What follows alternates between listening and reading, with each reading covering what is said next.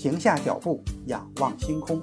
欢迎来到天文随心听，本节目由喜马拉雅独家播出。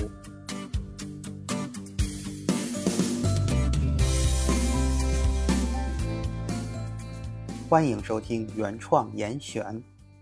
实验推动了新的原子量子理论的发展步伐，最终证明了氢原子的光谱并非那么简单。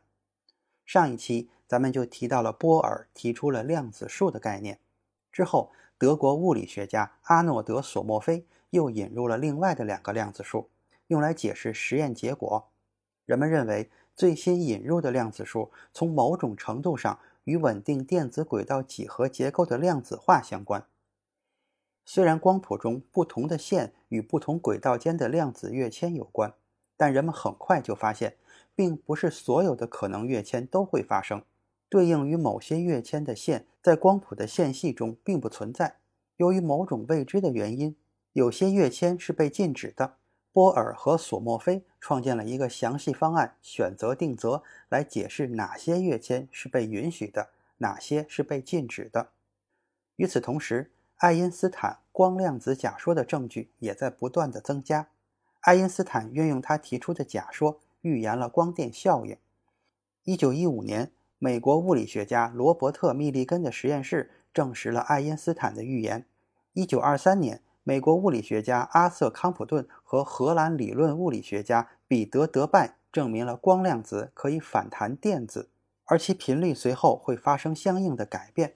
如此一来，光的粒子地位得到了进一步的巩固。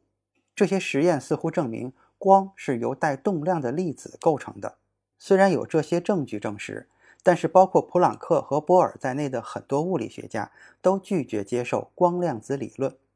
他们更愿意相信量子化的根源是原子结构，想要保住麦克斯韦对电磁辐射的经典波动描述。无论以何种理论取代经典物理学。研究者都必须面对一个艰巨的任务，那就是将光的波动特性和粒子特性融合进一个单一的理论，而且这个理论还必须能够解释原子的内部结构。针对以量子数为表征的稳定电子轨道，也必须要做出解释。有一条非常重要的线索将来自爱因斯坦的狭义相对论。在这一理论中，爱因斯坦提出物质的质量是其能量的一种度量。根据这一理论，能量和质量应该是等价的，并且可以相互转换。转换的关系可以表述为著名的质能方程 E 等于 mc 的平方。这个关系式表明，能量可以被看作等同于质量，所有的质量都代表着能量。爱因斯坦早期的光量子假说将光量子的能量和它的频率联系在了一起，于是现在有了两个简单而又具有根本性的公式。将能量与质量、能量与频率两两关系了起来，这似乎会带来一个明显的问题：这两个方程能被结合起来吗？质量和频率有没有什么关系？法国物理学家路易·德布罗意公爵对这种结合深信不疑。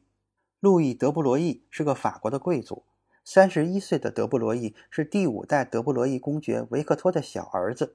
早先，他立志在人文领域有所建树。在索邦大学学习中世纪史和法律，并于1910年获得学位。但受哥哥莫里斯的影响，德布罗意从小对物理学耳濡目染，再加上一战中的切身经历，他在法国陆军服役，负责战地的无线通信，电台就设在了埃菲尔铁塔上。他渐渐爱上了物理学。今天物理系的博士生很难了解物理学所有的前沿理论，因为有太多的东西要学。德布罗意赶上了年轻人建功立业的好时候。他读博士期间就学习了相对论，了解了光量子学说，亲手参与了光电效应实验，还知道波尔原子模型里边电子行为很诡异。战后，德布罗意加入了哥哥领导的私人物理实验室，实验室专门研究 X 射线。1923年，正是在实验室工作期间。他开始思考如何把狭义相对论和量子理论领域的两个著名的标志性的方程结合起来。德布罗意发现，电子行为这么怪异，也许是因为电子也有波的一面。一九二四年，德布罗意写好了自己的博士毕业论文。这篇论文只有十六页，其中只说了一个思想，那就是所有的物质都有波动性。德布罗意提出了一个猜想的公式，说电子也好，质子、中子也好，不论是什么物质，都满足波长等于普朗克常数除以动量。德布罗意等于提出了一个统一的物质波理论。德布罗意写了三篇小论文阐述自己的想法，发表在1923年9月和10月的巴黎科学院院刊上。他把这三篇论文整合在一起，并扩展了自己的想法，作为博士论文提交给巴黎大学理学院。他还把论文打印了三份，其中一份提交给了杰出的法国物理学家保罗·朗之万，朗之万将作为答辩委员。但问题是，这一个理论只是一个猜想。博士论文评审委员会的老师感觉这好像不太靠谱，但又不敢轻易的否定，就想找个明白人问问。朗之万不知道如何理解德布罗意这个大胆，也可以说是疯狂的想法，于是向爱因斯坦求助。此时，爱因斯坦在柏林大学担任教授。爱因斯坦向他要了一份论文的打印稿。这个观念的突破，连爱因斯坦都没有想到。但是，爱因斯坦并没有排斥他。爱因斯坦在德布罗意的论文中似乎读到了自己先前的反叛意味。爱因斯坦回信说。德布罗意可能揭开了伟大面纱的一角，对郎之万来说，这句话就足够了。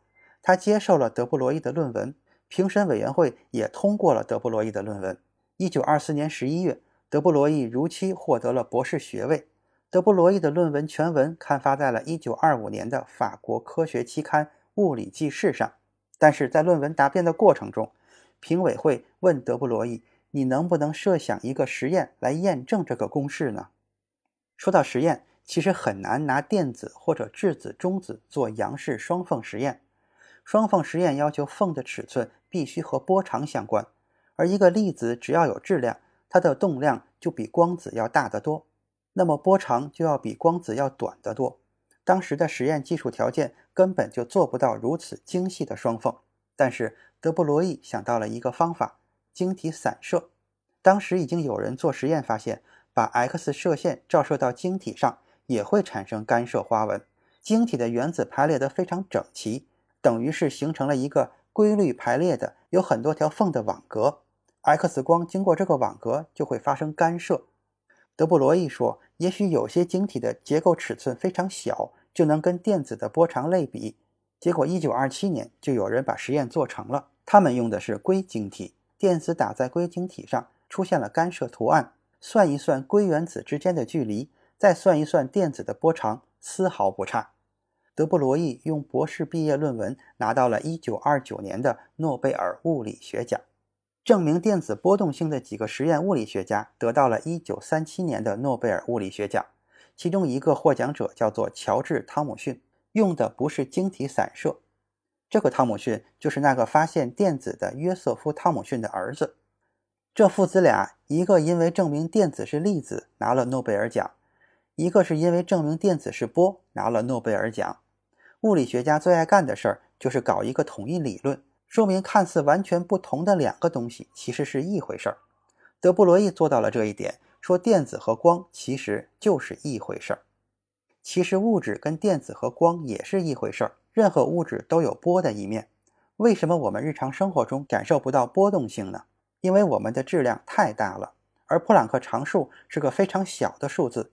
比如有一个质量是三千克的保龄球，以每秒钟十米的速度运动，根据德布罗意的公式，它的波长是十的负三十五次方米，你完全探测不到这样的波动。那你说我的体重虽然大，那我一动不动行不行？如果我的速度是零，我的波长不就可以变大了吗？回答是，那是不可能的。量子力学不允许任何东西的速度是零。什么东西都既是波又是粒子，这就叫波粒二象性。这个词说的容易，但是我们仔细想，既是波又是粒子，这是什么样的行为呢？一九六一年，物理学家终于用电子做成了杨氏双缝实验。物理学家甚至做到了每次只发射一个电子，结果积累的电子多了以后。屏幕上也显示出了干涉条纹。所谓的干涉，就是两条缝中出来的两个波相互叠加的结果。那一个电子怎么干涉呢？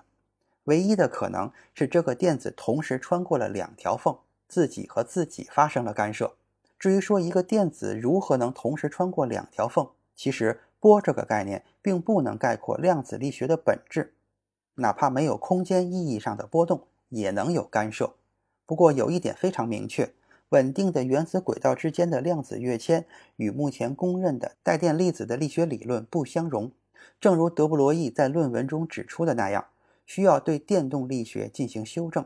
一旦应用到神秘的原子的内部时，现有的模型就不再有效，需要一个革命性的全新构想。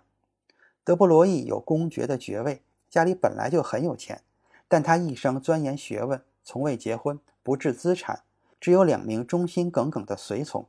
德布罗意不但很早就成名，而且一直活到了九十五岁。他和爱因斯坦一样，至死都拒绝接受量子力学的主流解释。这一期的严选就是这些。咱们下次再见。